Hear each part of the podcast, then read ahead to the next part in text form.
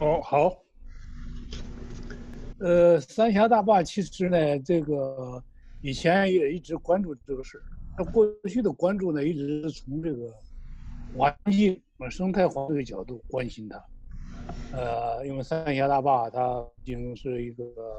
影响了整个这个长江中下游的环境。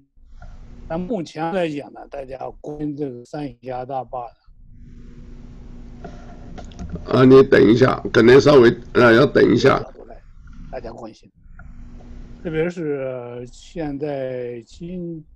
今年这个洪水这么大，而且第二号洪峰呢，它刚刚形成。因为长江流域的这种真正的大洪水呢，一般都是七下八上，七月下旬和。八月上旬，这是他们这是最危险的时期。那么现在我们可以看，还没有到那个常规年份最危险的时候，已经出现了两次大的洪峰，而且有些地方已经开始出现了这个呃越低，然后保为了保武汉，有些地方就开始不得不放水啊，所以这个是一个。一个一个可以说是悬在整个中国大陆人民头上的一把利剑，我们涉及到将近一半人口的这个生命安危，这是一个一个一个大事。但目前来看呢，这个虽然会出现很多很多的这个险险情，但目前来看呢，它还不会。我的判断呢，一般还不会到这个，啊、崩溃的那个、那个、那个角度。但是呢，整个大坝建造的它的初衷是完全不到的。啊，它原来的号称是能够调剂洪水，啊，能够能够抗旱，能够防洪，它这两个东西它都达不到，特别是抗洪这个调节。一旦你说这个调，它自然的有一个它自然的调节系统，它是那是几千年或者上万年来来形成的一么一个一个一个调节系统，它的湖泊、它的生态，哪个地方能分流，哪个地方能够出蓄水，这个不是说呃你靠这个呃几十年的功夫能够创造的系统，它是已经是上万年系统。上万年的系统加上人工的这个办法把它改变了，那么它就会带来一些重大的变化啊，包括这种，首先是这个生态的变化，第二个呢，就是可能引起周边的这个呃这种地震，这是很很很常见的了，这个是这么大的一个体量的水。放在这么一个一个板块上，它肯定会引起这种这种变形，这个是呃最到目前为止一直引发的灾难可能最多的还是这一块。那么今年呢，这个我们不希望会出现这个这种雪上加霜的局面。那么现在呢，已经呃，但是这个苗头呢，还是不得不就像你要做做研究。你就得研究到最坏的可能。那最坏的可能呢？它不是它自然的溃败，而是而是在引起，在地震的情况下引起溃坝。要纯粹是水流量的这个这个东西呢，它不引起溃坝，就怕的是引在周边引触发地震，地震再引起溃坝，它会出现一个正向的这个这个连锁反应。这一点呢是非常。非常关键的，而且特别是，呃，在美国都都有一个想法，就是一定这个这个这种风险风险设计的时候，一定有一个叫做最坏的打算。这个最坏的打算呢，那就是说你要想到一旦出现了地震会怎么，一旦会出现了这个八月初的大洪峰出现怎么样，你要把所有的坏事叠加在一起，一定要预想好。这个事情呢，这个，因为我们中国人常说，哎呀，我们不会这么倒霉吧？而且这个，要如果这样想法的话，那就大错特错。在这个历史上人工灾难里头出现过的，就是一九七十年代出现的这个板桥水库，在河南的漯河那地方有个板桥水库出现这个呃一些水库垮坝的时候，就是可以说出现了一个最坏的情况都叠加在一起了。首先下雨，谁也没想到一下子下这么长的时间，下了几下了这好几十天的这个这个大雨。然后当时大家认为，说我们下大雨的时候我们就泄洪啊，没关系，我们就泄洪吧。实在泄洪不了呢，我们可以炸，我们可以在旁边这个这个炸掉它，哎，炸掉一个一个一个口，然后往外泄洪。呃，当时这个主库里头有一个垮掉的时候呢，就是因为，他当时呢，他有这个哎说这个水库蓄好水源呢，要把它泄洪，但是没想到要泄洪的时候，等这个水位涨到一定的高度以后，这个冲的这个压力太大了，他往上这个绞锁泄洪的这个闸门，绞不起来了，绞不起来了，那说那好，那会会过去说夹这个这个这个绞锁绞不动。那我们把它炸坝，炸这个这个这个堤，结果炸堤的时候，因为这个电线也被搞断，所以说就不得不出现了一种自然的垮坝。这种自然的垮坝出现一个叠加一个，一个叠加一个，这样是几十座水库，就是一系列像骨牌一样全部垮坝，一下子淹死了二十二万人，这是被这个 Discover 这个 channel，呃，这个列为。人工灾难的第一位，就是这个板桥水库，因为当时信息不透明嘛，那这个大家呃到现在开始回过头来去找，真正的死亡具体的数据大家谁也不知道，但是根据他们考证的这个这个当时的这个水面积啊和当时所居住的人口，那二十二万人是有的，所以说这个是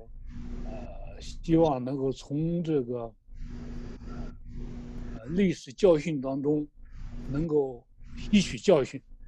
而且现在最麻烦的是呢，就是这个这个中国大陆这种媒体呢，它形成了一个一个恶习。如果你做学术研究，研究最坏的打算了，他会认为他会认为你，哎，你这是耸人听闻。而不是说防患于未然的，你要做学术研究，一定要讲的最坏的可能。如果不研究这个的话，那他你你要一研究这个，一旦说你宣传预报或者是预测，那马上就给你扣上一个耸人听闻的帽子，或者是这个这个是一种非常恶劣的这种报喜报忧的那种恶劣的一个一个做法。好在呢，现在呢，呃，各个地方都有人，大家都有这种自媒体。还可以把这个信息返回出来，所以说呢，我们不希望啊出现这种最糟糕的情况，但是呢，沿江的这个老百姓一定要做好最恶劣的情况，所以该储存的应急包啊，像应急演习那个应急包，那今年呢可能都得要准备好。对，好，因为我在这个很很有意思啊，我看这个国内的这个呃 CCTV 一啊，这个频道一还有这个十三，基本都看不到，只有国际台啊，它也就是发的一些洪水各个地方啊，鄱阳湖啊等等啊，这个，但是你发现啊，这个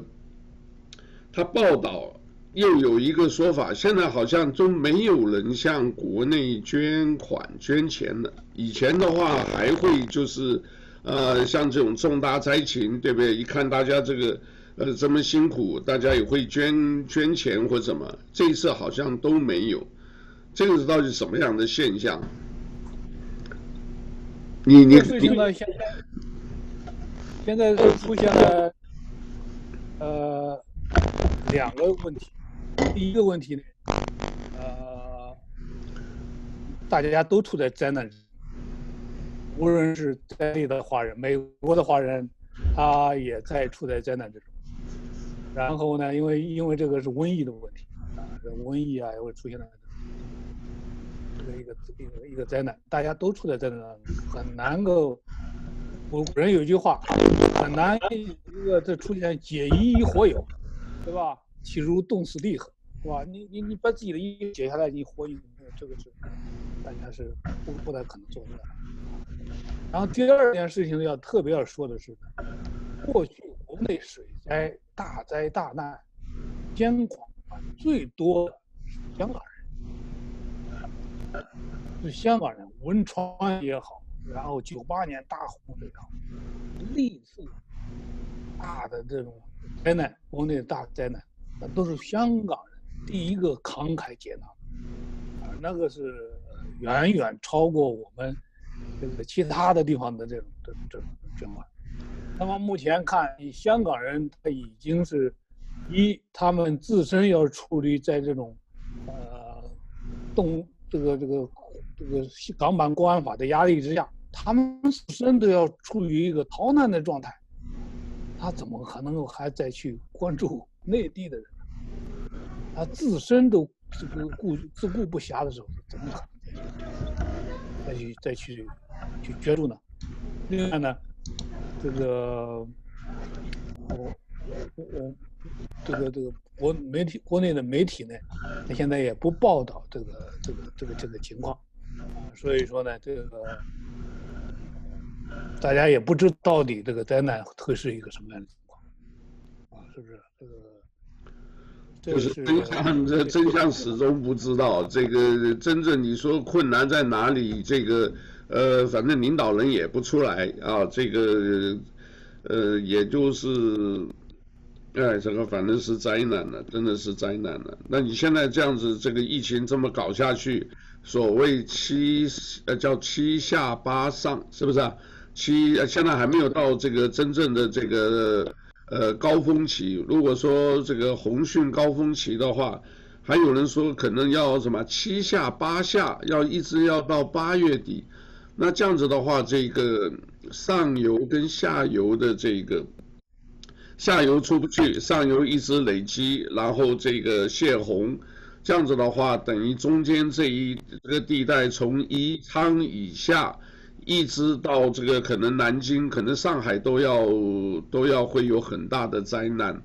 那这个的话，如果国家还没有一个特别的这个，好像目前也做不了什么。听讲说用什么直升机下这个大石头去去挡这个，甚至有些地方还要把它炸开。啊，炸开的意思就是把这个堤防炸开以后，让这个水流呢平缓流到更广的农田。那这样子，接后接下来可能还有还有灾荒啊，还有会有饥荒啊，因为粮食不够啊，所以这个的话是呃，我不晓得这个是这个到底怎么讲，是不是到时候还是看天意，呃，到底是不是会呃要给中国的这个民众这么多苦难？那在这种苦难的下，为什么老百姓不会特别来讲话来什么？是因为疫情吗？疫情的关系吗？因为像这种以前，因为大的灾难以后会有呃大饥荒，大家吃饭都吃不饱了，就会可能有抗暴的行动嘛，对吧？那现在这个中国目前可能还是监控的厉害，是不是这种事情有没有可能发生？呃，他现在是这样，你刚才提了两个问题，第一个问题呢，就是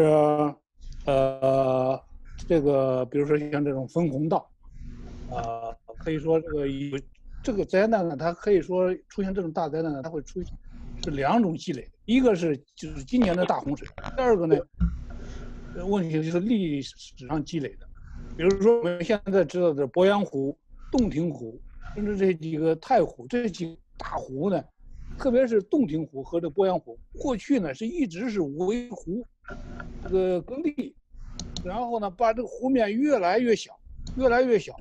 一些大的湖呢，它是天然的泄洪道，它是天然的这个这个呃容纳洪水的一个一个蓄水池。啊，它们这个面积如果很大的话，那它就会出现一个，你来一些，它就可以在这里头来来来缓冲一下。那么你经过这么多年的围垦。洪水越来的这个湖面越来越小，而且在有些这个村庄村镇就建设到这个这个泄洪道里头，那么它出现一出现这种洪水的话，它肯定出现大的。然后这第二个问题呢，就是说现在呢，这个呃，一旦出现这种大的洪水呢，粮食是减产的啊，粮食减产，那么肯定会出现了这种饥饿，这种饥饿状态。所以呃，这种呢，呃，会出现这种这种怎么说嘛？因为大家呢，呃，所有的最基民生最基本的需求里头，你说。穿和其他的什么汽油什么的都不是根本的民生需求，最终呢还是粮食。那么出现这种粮食出现问题的情况下呢，那呢就是一定得提前告诉大家，提前告诉大家，他又怕引起饥荒啊。所以说呢，你越不告诉大家呢，越会引发这种这种兵荒。所以呃，这个是会会会将来会出现大问题，因为中国的老百姓呢。呃一般的情况下，啊，根据这个历史上的这个这个阶段呢，他要饭他都不会造反，他只要能要着饭他都不会造反，他只有要不着饭的时候他才会造反，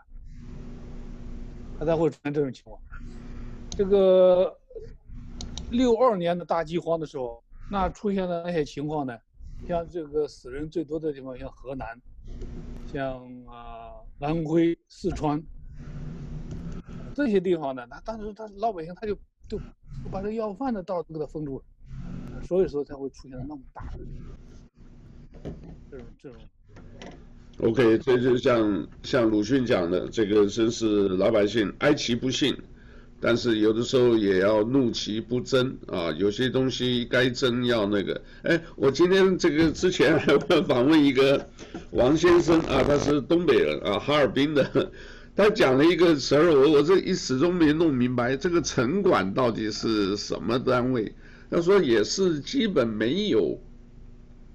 是不是？好像说是根本就不是政府单位。那这个这为什么好像呃？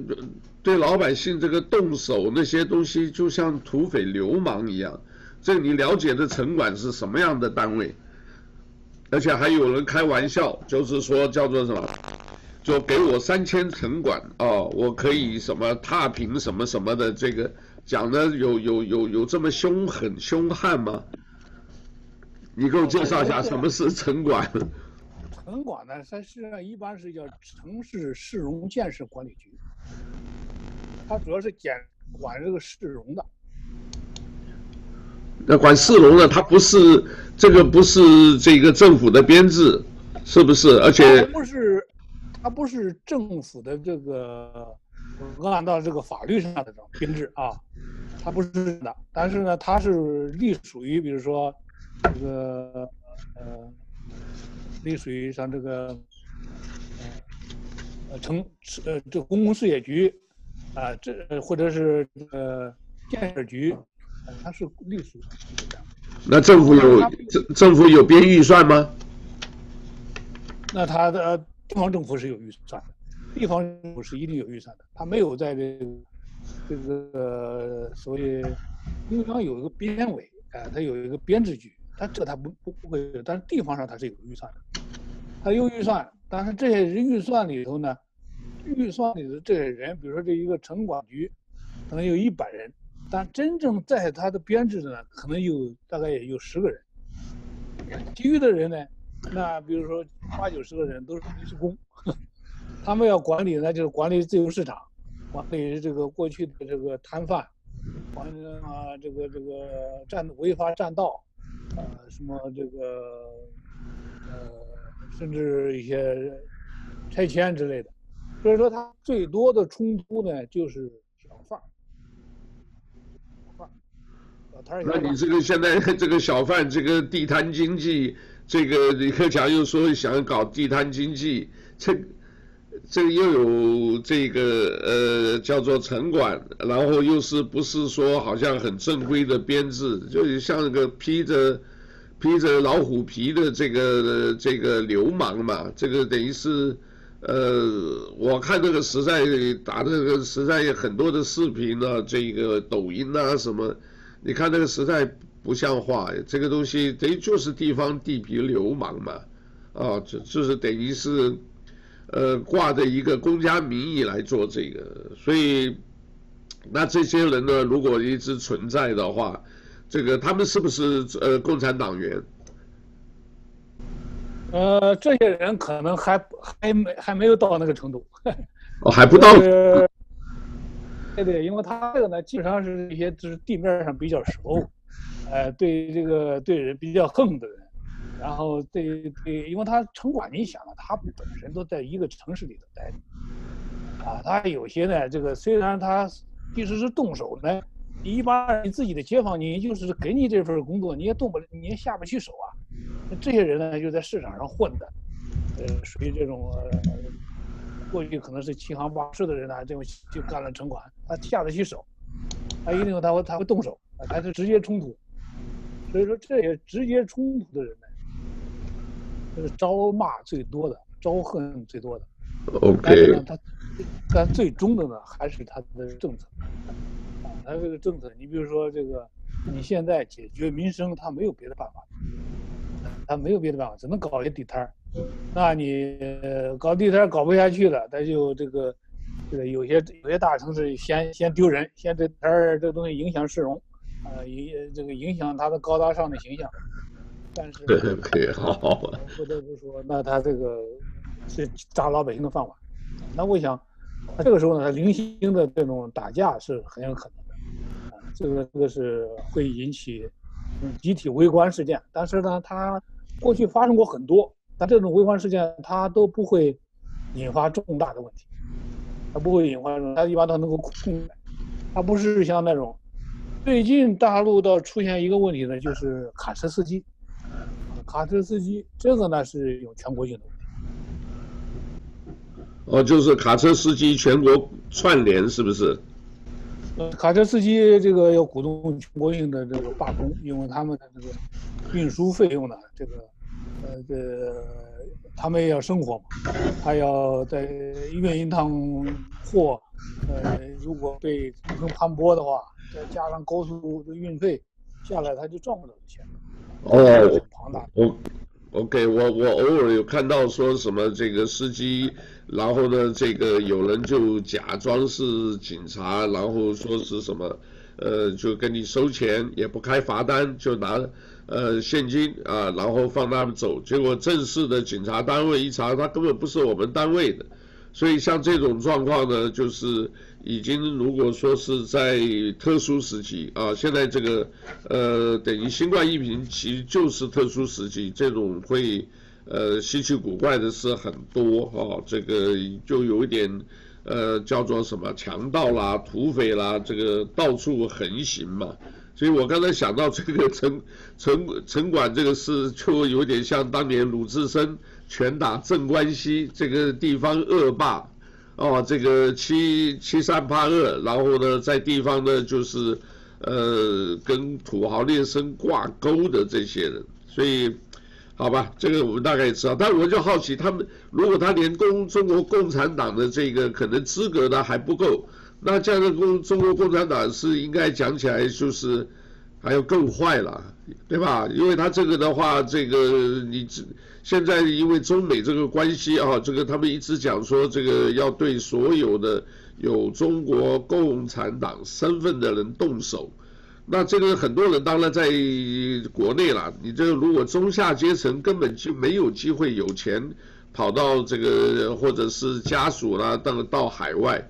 基本都是高官了。你这个自己设的这个东西自己也不遵守，然后那个这样子的话，那这样子美国这样子进的话会，呃你你你可不可以预估一下，就是对中国这些啊，不管是不是共产党员退休没退休的。或者来到美国以后，那这些人的这个碰到这种事情，可不可以也可以谈一谈？大概你的看法，他们应该怎么做？是不是退党啦，还是选边站啊？你就觉得说中国好，你就直接回中国，呃，就是跟美国拜拜了嘛，因为现在基本上大家就只能选一边了嘛，因为中好像国内十一月一号啊，我的信息还没错，十一月一号就是美国国籍，就是他只能二选一啊，我不容许你有双重国籍，你如果有在海外，你有这个的话，你就留在海外，这个所以这个种事情的话，你你你看法怎么样？会不会对？呃，我觉得还是跟我们侨情比较有关系啊。我们周边的人，大家，我相信我们周边很多人呐，哦，很多人有这个共产党身份，而且呢，这个有一些呢是 FBI 现在还还鼓励大家举报，那你就把我们自己在海外的华人在在分化嘛，要鼓励大家举报。当然我们知道共产党员不好，对不对？你这是应该要选边站的。对吧？那你这个的话，如果你的看法怎么样啊？然后你看看是不是也对这些 这个所谓在海外的中国共产党员，是不是要跟他们喊话，然后就不要再再替这个替那个伪政权这个为虎作伥？这个你的看法怎么样？我们听听看好不好？我觉得他是这样，因为我觉得这次美国的他这种智囊呢，一定是得到了这个。国人的高参，因为过去呢，他这次很明确，他把中国和中共分得非常清楚。因为过去呢，在中国反美的时候，他一定说我们反对美帝国主义，但是我们同情美国人民，所以说反美帝不反美人人民。那这次这次美国中美冲突啊，他是美国人就提出来是。反中共不反中国人民，啊，到处冲那种。但是呢，这个中共的党员也有九千万人呐，这也是个不小的数目。是。再加上家属的话，那差不多得接近三亿人，对吧？一个，他就涉及到他家属就要有三亿人，这个数目也不小啊，他赶到美国总体人口了。所以他这个里头呢，其实这个中共党员里。他其实也是，呃，很多啊，很多可以说占绝大部分人是为了利益入党。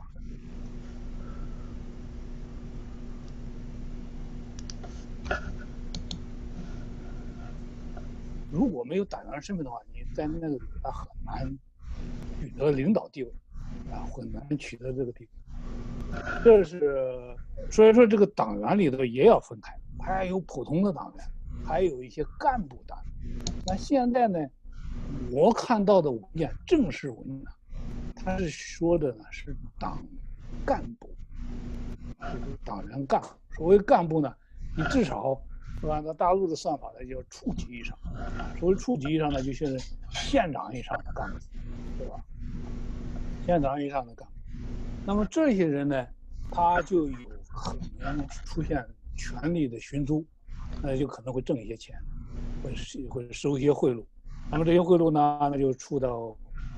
国外，啊，对，出到美国、英国，啊，然后移民，啊，然后把钱送出来，子女送出来。那么在现在呢，这个美国的这个，呃，他能够把这中国人民和中共分开就已经很不容易了。他再把这个这个侨界里头哪些人是共产党？哪些人不是共产党，他分清楚，他也分不清楚。那么呢，这个情况下，我们都建议，所有的人，大家在这么一个对决的情况下，不要跟着政治潮流走。你这个时候呢，就得好好的、静静的想一想，问问你的良心，真的是要深夜扪心自问。对吧？你带来的钱，你拿的这些钱是不是民脂民膏，还是你在美国做下来？你到底是要这个要回去？因为他回去，他们也是很，可能也会出现另外一种困难啊，就是你一旦出现这种冲突的时候。那些所谓的爱国的人呢，当年当年回国的很多人都被，都出现重大问题的，都会出现被被被整啊。你有本来你有海外背景，你在外边待了多年，你回去，那你有可能面临审查的问题，啊，你会面临的很很多这种审查的。所以这个时候呢，一定得这些人呢，我倒是建议呢，他，呃，首先我们不希望看见我们这个侨界里头能够出现相互揭发、相互这种这种举报的这种这种文革的这种做法，这个事情啊，我们一定要消除。啊，而且呢，这个即使别人给你有过节，甚至给你有冲突，你看他很挣了很多不义之财，这个你嫉妒，这个都不是我们人所能做的。至于他们能够出现什么样的结果，那一定是，啊，肯定会会会会会有惩罚的，啊，然后另外呢。就是这个，大家呢能够，呃，要把那些钱可能来之不易，但是这个钱本身，看你怎么用，你是不是愿意做一些，啊，比如说这些钱本来是不易的，你可以在做公益啊，啊，你可以留下来做公益啊，啊，所以你也可以拿来去做这个事情呢，我觉得还是，呃，我的门道是不愿意看见这种情况。OK，不愿意看见这种相互揭发的情况。OK，啊，这个的话，这个因为我自己如果真正来区分的话，呃，我自己留意到啊，就是在当年可能是布什时代啊，布什总统时代，呃，就给这个所有的呃八九六四民运的所有的学生，在美国呃读书的留学生，全部给他们这个叫做六四绿卡，很多人留下来的。但是我相信这一大批人呢，很多都是当年也小的时候经过文革有印象的，然后呢，大了以后呢，这个拿到美国的绿卡，然后也学习到西方的这些东西，所以可以也可以大胆的讲，这些人基本上还是比较反共的。但是呢，这个之后的很多呢，就是呃小留学生呢，因为从小都是。共产党教育啊，这个我就讲现在美国的这个侨界啊，这个一半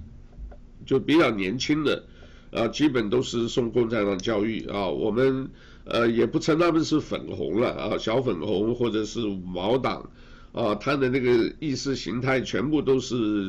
已经洗脑惯了，因为他只有听到的一个声音，他如果不肯学，怕的还是替。呃，中国共产党做事，因为呢，这个你不做事，这中国共产党他会有办法让你去做的，啊，或威胁或利诱。那我只是说，就是我同意你这个看法，因为我们今天都在海外，是在一条船上。那我有时候还呼吁啊，这个替这个什么大外宣做事的这些呃海外媒体啊，中国的海外媒体，或者是呃这个洛杉矶啊，或者其他地区的这个中领馆。到时候看情况的话，是应该要这个什么的话，也是要呃，这个不是没有啊，之前就有了，因为他觉得实在看不过去，啊，他就放弃啊那个政权，然后呢，我就在西方世界，当然了，这个在国内可能的这个亲友会，呃，会有一些这个呃牵连，那但是有的人就直接就宣布，我跟中国内的所有的亲友什么，我跟他们脱离关系。好像有这个办法，也可以保全自己在国内的亲友啊，自己呢就海外算，哎，有的时候真的很难讲。你在中国讲你是叛逃，对吧？你是叛徒，可在西方世界讲，你也是做了一个英雄义举。你是什么？你是义士。所以啊，这个东西是跟着看个人的这个，我觉得还是要凭天理良心呐、啊。所以我同意你说啊，我们不希望见到大家就是啊，你举报我那个那个人可能之前干什么？因为就我们还听到有的人就在什么这个微信嘛啊，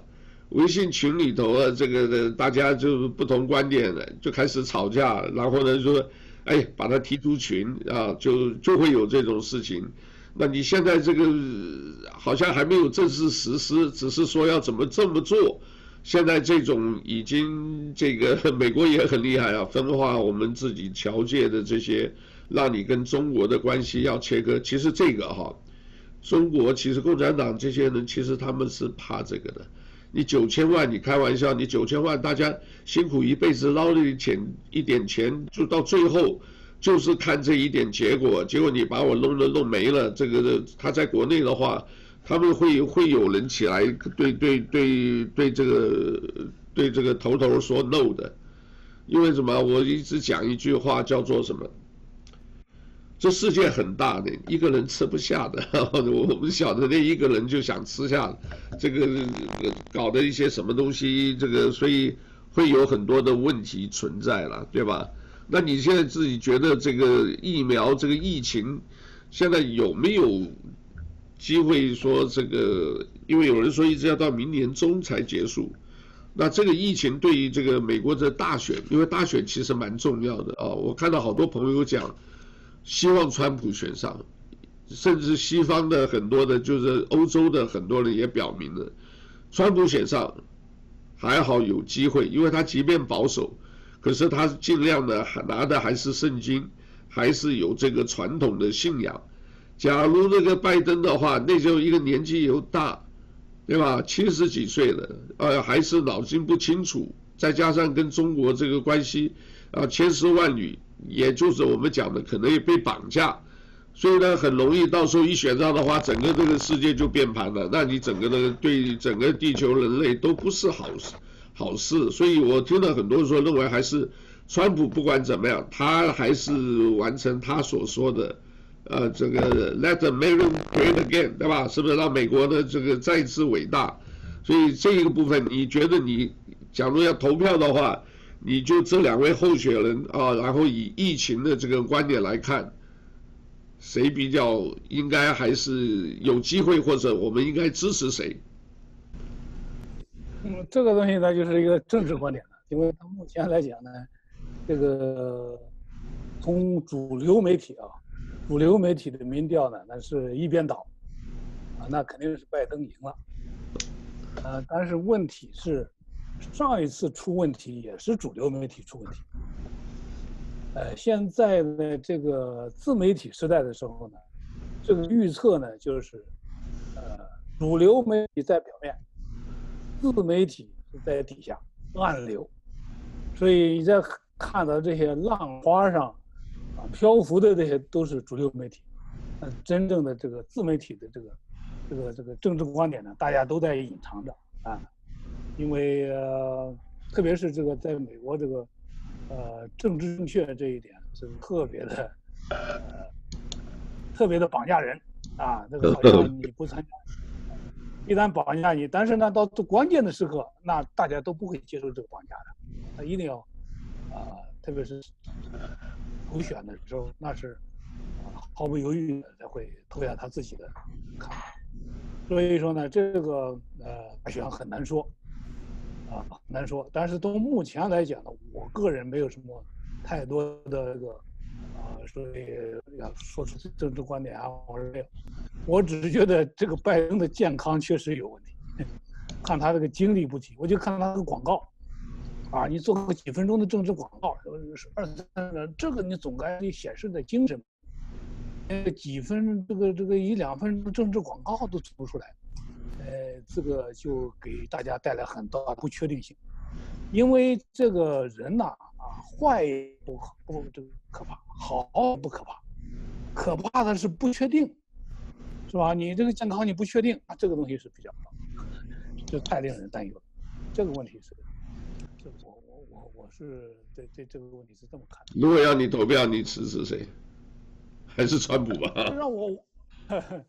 因为他是这样，因为呃我 现在不表态，觉得 谁选上了支持谁？对对，谁选上？好，我明白明白，啊，这个是我们一个外交官上次这个办事处处长，谁选上支持谁，但是啊，这个还是基本上还是，呃，因为选川普至少啊，不管怎么样，他还有他的核心价值，对吧？他讲的那些啊，我有看到有一篇，我看，呃，在一个群里头，我相信你也看到那一篇了啊，那篇我很早就看到了啊，呃，在我好像在文学城，在万维网都登出来的。就是一个叫谢斌的啊，这个啊谢就是那个呃谢元那个解啊，就是解释的解。那他讲的是没错，他讲的那些他都真的是都做到的啊。他要撤军啊，他要这个呃让美国经济复苏，对吧？这些一直讲到这个呃很多内容啊，全部都做到了啊，这个。所以如果说他到的话，这个当然现在种族的问题和疫情对他有一点影响，但是真的是很难说。我觉得你这个词也用得好，就暗流，你表面上看不出来啊，这个随便，呃，几年前这个输三百万，结果因为选举人团的这个关系，他又最后还是赢，啊，所以还是要继续，还是要继续观察了，对吧？还是要继续观察。那你现在觉得这个，呃，也还有一个说法啊，就是说，因为现在美中这个这个等于是在南中国海较劲，他们讲说，其实如果中国真正想要动武的话，应该在南中国海还是不会打的，因为这个美国美军还是比较强的，这几个这个航母的话都经过真正的战争，就真正的派飞机、真正导弹有打过的。那中国呢，只是说这个，呃，我们只看到说这个十一国国庆阅兵这个所谓强壮的军容，真的打不能不能打还真不知道。但是如果真打，他们认为说不可能在南中国海打，因为那个地域很大，而且呢，航母呢就在那那边守着，而且那个周边国家基本都反对中国这个所谓九段线的这个控制整个南中国海，因为他家的生命线在那儿嘛，对不对？啊，运油啊，运运输啊什么的，所以呢，真的打的话，最有可能还是直接对台海，因为台海近嘛，对不对？而且它陆地上就可以发导弹，还有呢，可以派陆军，这个或者是比较比较快。南海那么大，你不可能控制。我们讲人呢，或者什么，心可以很大，但是你要有实力，要有足够的能力去控制。那所以，如果打台湾的话，这个呃，就可能擦枪走火都很难说。那假如说是这个，因为很多人是希望说最好不要打了，还有人现在还提出反攻大陆。哦，我这个是很久迟很久没听到了。我们当兵的时候还听到一下，后来他们三十年没听到了。那反攻大陆认为说，你假如说这真的台湾啊，如果是靠美国这边啊，就还能存下来，中国打不打不下来的话。那你中国就很可能垮台哦。这个台湾很多人他们也是蛮蛮天真的。我坦白讲，我台湾来我知道也很天真啊。你如果打不下来，我台湾就正式独立了啊。这个说法也有一点问题，呃，但心比较小了哈。那有人说，你如果中国真正的话，你这个呃好好的台湾好好，现在就是呃能够一鼓作气，这个上下一心。啊，这个如果说中国有什么变动的话，哎，这个推动民主制度啊，或者是这个也是一个很好的保存中华文化的呃一些优良的传统，其实也是很好的。那像这个我们不希望打仗，但是如果万一有什么的话，呃，我我我想听听看你对这个的看法，就是说台海战争，因为是最最有可能打的地方。这个，这个一旦出现台海战争，这个是对，呃，对两岸来说，对整个中华文明来说，都是一个彻底的失败。为什么呢？你号称是最古老的文明，进化了多么多么先进的文明，而到了这个年代，你还要用战争来解决问题，解决你同胞之间的问题，这对谁都是失败。那整个文明的失败，这个是没有一任何一个赢家，包括我们海外的华人都是被引以为耻，除非那些战争狂。现第二条问题是，现在可怕的事情呢，就是大家呢还是有一个所谓的国家崇拜，崇拜，把这个国家统一当成一个，当成一个图腾，当成一个。最终可以牺牲一切的这么一个一个一个概念，来来去来来来去这个奋斗，啊，就像这个这个汉末的时候，汉末的时候打的生民百余一，啊，这个这个状态下呢，那这个本身就是一个大的悲哀。然后然后第三条呢，我觉得台湾这边的两岸和平，最重要的我们希望能够看到的是，就是。台湾最大的武器就是能够和这个美国一道把这个防火墙推倒。防火墙推推倒的话，那么这个是一个双方都胜利的一个。第一，台湾的民主制度是胜利；第二呢，中国的老百姓是胜利的。这是符合最大的利益。啊，至于那些个个别的所谓的野心家啊，要要要自己建自己所谓的青史留名的那些侠，所以这些人，他们可能不愿意看到。但是真正的这个呃胜利呢，是一个啊，是属于大多数人，因为这个长城呢，啊这么多年的根本的冲突也是在这里。你看，这个司法部长在批评这几家大公司，批评谷歌，批评这个 Facebook，批评苹果，批评思科，包括特别是思科，思科这个中。我这个防火墙是思科做出了很大的贡献，可以说过去这些巨头科技巨头做了一段饮鸩止渴的这么一个一个短视行为，才导致了这个这个防火墙啊！你现在并不对等嘛，对不对？你现在大家要断微信、断这个呃抖音，那你其实你把这个谷歌在中国大陆能用，或者是这个 Facebook Twitter 都能用的话。那一下子，这个就把这个舆论场，把这个民心都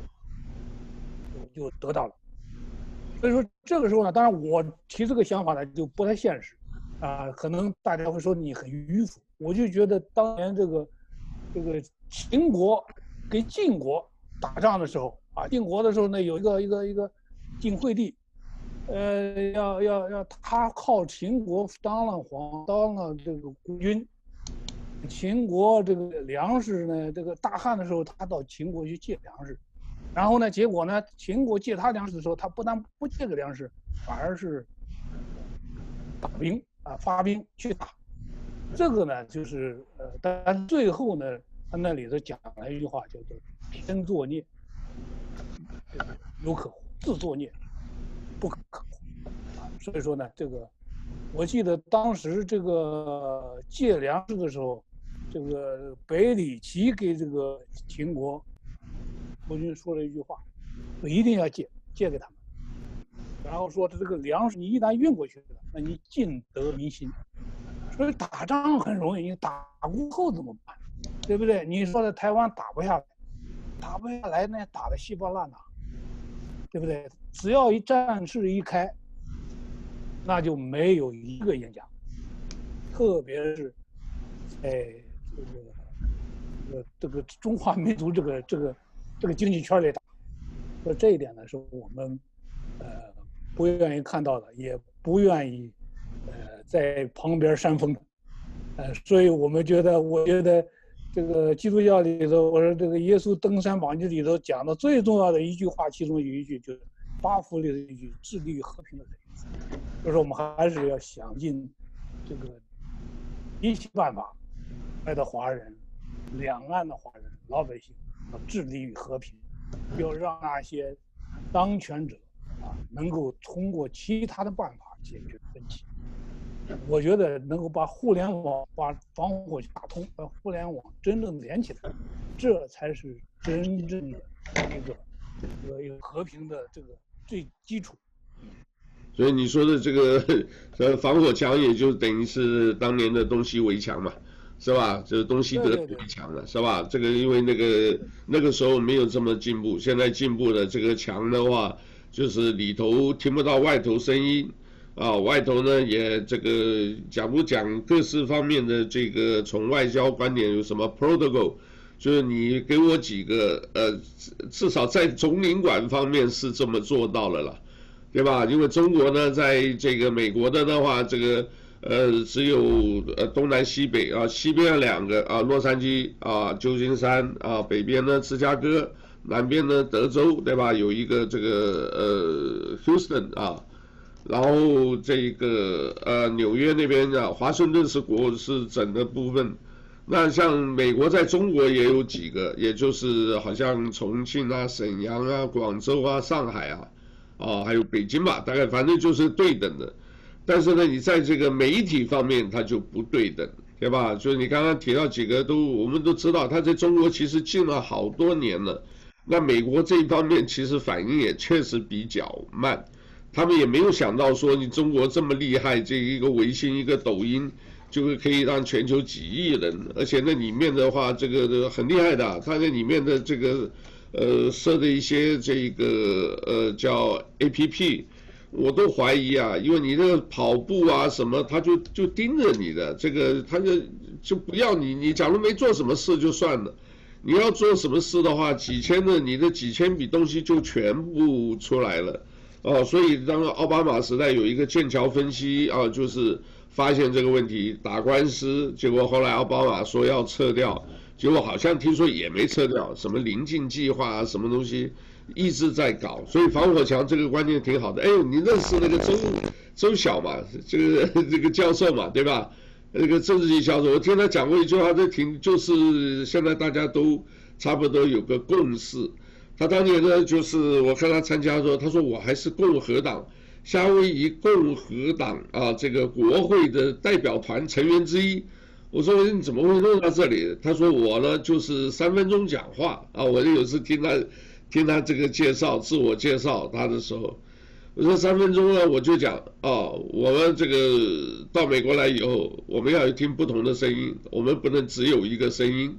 哎，结结果那个党羽把他拉着就做这个，我好像听过这一段，所以我印象很深。那我今天为什么讲这个啊？其中有一个人啊，这个是这两天才蹦出来的，叫做余茂春。啊，重庆人啊，余就是这个我啊，就余茂茂盛的茂，春天，余茂春是什么？他是现在是等于 Pompeo 的这个办公室这个旁边，他是中国，但因为他本身这个中国出来的嘛，现在对所有中国采用的这个就是讲那个一点叫做以华治华，就是用你。华人来治理你华人啊，所以设定了很多的啊，可能好像听说，包括共产党员这个要要制裁他们，这些都是出自他的手笔。那他也在这个呃美国海军的这一个部队里头啊当教授啊，海军学院。所以这个人如果有的话，他真的是了解那个，所以很有可能这个为这个接下来可能对。中国采取的这一种制裁行动会比较到位，对吧？这个其中一个很重要就是防火墙，我完全同意。因为这个防火墙也就是讲起来就是微信，就是抖音嘛，对不对？你这东西你在美国都是这么多的这个又设很多群，而且我觉得里面的这个微信里面的很多的群是蛮真的很奇怪，它的设计哦，我我不知道它为什么设计，但我就总觉得怪怪的。那我们像我们当过兵的，只要觉得怪怪，就是有问题嘛，对不对？你这前两百个人根本就不用，就是你不用什么的，你一下加两百个，叭叭叭，把你朋友全部就是一按就全部进去。那那些人有些人根本不要说朋友了，你见都没见过，对不对？你也不认识，他就放一张狗啊猫的照片，然后呢朋友圈也不发，所以你都不知道他的是背景是什么，这个很危险的。所以呢，他等于你每一个群基本上他都有人在监视的，啊，你你懂我意思啊？所以我我相信是有的。啊，因为我们这边有有一两个这个社团的群，就跟我提了说，哎，这么说我要把你踢出去啊。啊，我们讲拉黑了，我说没关系啊，他说我们这里啊有侨办的，有外事办的，你不要在这里哦。我说没问题，我们也没有看，我们也不发，也不知道，我说没关系。哦，但是这里就已经反映一个现象了。那你觉得这个像微信这种，呃，像这种防火墙这个比较大的东西，这个，呃，对我们现在我们讲还是海外的，他如果停的话，我们海外好多人靠那个做生意的怎么办？有没有什么 alternative 或者其他的这种选项？要怎么做？跟比如说跟国内啦，都靠这样子跟国内来联络了，这个怎么联络了以后？那他如果是真正这种呃这种即时通讯的这种软件一旦是断了的话，那就是呃有的整个要要回到这个呃，email 这个这个这个时代了，又要到。email 时代，OK。email 时代。另外呢，还会有一些这种电话软件，像 Skype 啊，或者是其他的那些软件。但是这些软件呢，也靠不住，因为也靠不住，所以又会出现那么一个情况。那我觉得这个防火墙这个理论呢，是这个要做到要真正彻底摧毁这个防火墙呢，它是可以做到的。而且拿这个打仗的钱呢，去建在海峡那儿建卫星、建这些东西，完全可以可以做到，可以做到，可以做到这个做到这个。一旦出现这个流动啊，信息自由流动啊，你不用怕那监管。我觉得前一段时间我看过有一个牧师，就张伯利牧师讲一段话，讲得很好。他讲了一个实例，他是一个民运的领袖，他还做了牧师，在洛杉矶。当时呢，就有派过两个统战人员去专门去监视他在那儿如何讲道，但是这两个人去了久了以后，他 觉得，而且在他那里受了洗，他给这个牧师还坦白，我本来是派过来监视你的，但是我感觉到，这个你们讲的这个信息确实是有正道，有真理，那我觉得我应该绝对是受洗的。我觉得这个。一旦信息自由流动起来，我觉得真正做工的人，我们不需要杞人忧天的，对吧？你要是真正哗哗自由流动起来，你在国内，你再在哪个小领域里关起装装个装蒜，那别人就看你是个笑话，就很多很多事情就是一笑而散。所以说，我们过现在谈战争的时候，从《孙子兵法》的《孙子兵法》里头讲的最重要的一句话是“不战而屈人之”。而且这个战里头，我觉得老子里头讲的一句话是最重要的，也值得我们每个中国人，那些所谓的当过兵的、没当过兵的、口头要言战的小粉红们，好好思考。叫“兵者，乃不祥之器，非不得已而用之；胜者，就是你打胜了以后，以哀礼事。这个兵啊，是不祥之器。”非到万不得已不要动它。即使在万不得已的情况下，你动了它，你打赢了，你还得像丧礼一样来主持，不是你兴高采烈，不是你像看那个什么，国共打内战的时候，哎家伙一打几十万人没了，然后你兴高采烈。你反过来想，用历史的观点想想，那都是你自己的手足兄弟啊，嗯，那都是民族的精英啊，那精壮年，夸夸打死对吧？那是个什么概念呢？所以说这个事情呢，在这种，特别是在目前这个状况下，我觉得，这个海外华人一定要自己不要自己拿文革那一套来来自我揭发。第二个呢，一定要致力于和平。那你现在怕监督，那你没没关系，你就把你的和平。的理念通过电话就是人人对人传播，人际传播。所以说，在这个情况下的，特别是那些小粉红嘛，我给你讲过一句话，我们中国人有一句话叫做“地势坤，厚德于载物”。如果你那些钱，如果是非不义之财来的，你一定要想办法去做。那些财，你如果没有这个德。这些才可能对你来讲是一个祸害。我不管过去是你受的什么气，是什么样的背景出来的，在这一刻，你可以立地选择，要自己独立思考，独立思考，要要要问问你的天地良心。天地良心的，你首先问你，然后才问你的良心，对吧？人我们讲天地良心的，你要把这个顺序搞清楚。所以说，在这种关键的时刻呢，我觉得还是应该是我们像美国人这些说这个这个 God bless America，我觉得这个上帝应该要祈求大家呃祈祷，然后保佑每一个中国。我们每一个华人呢，也应该想办法尽一点点自己的，不至于说跟着这个政治风，跟着这个风就走了，做出来将来后悔的事。对吧？或者那些入党的人，他当年可能为了一点小财，那现在可能出了问题了，还后悔。那当时那也是你的行为促成的，你可能为了贪图那一点利益，你现在面临的一种挣扎，面临的一种选择。你怎么办？所以呢，我们这个人是很难的。我们找天地良心的时候，你要把你的天地放在头里，然后才有良心。我跟你说，这个人我经历有些很多特殊的经历。如果人没有这种这种信仰的话，那良心不起作用的。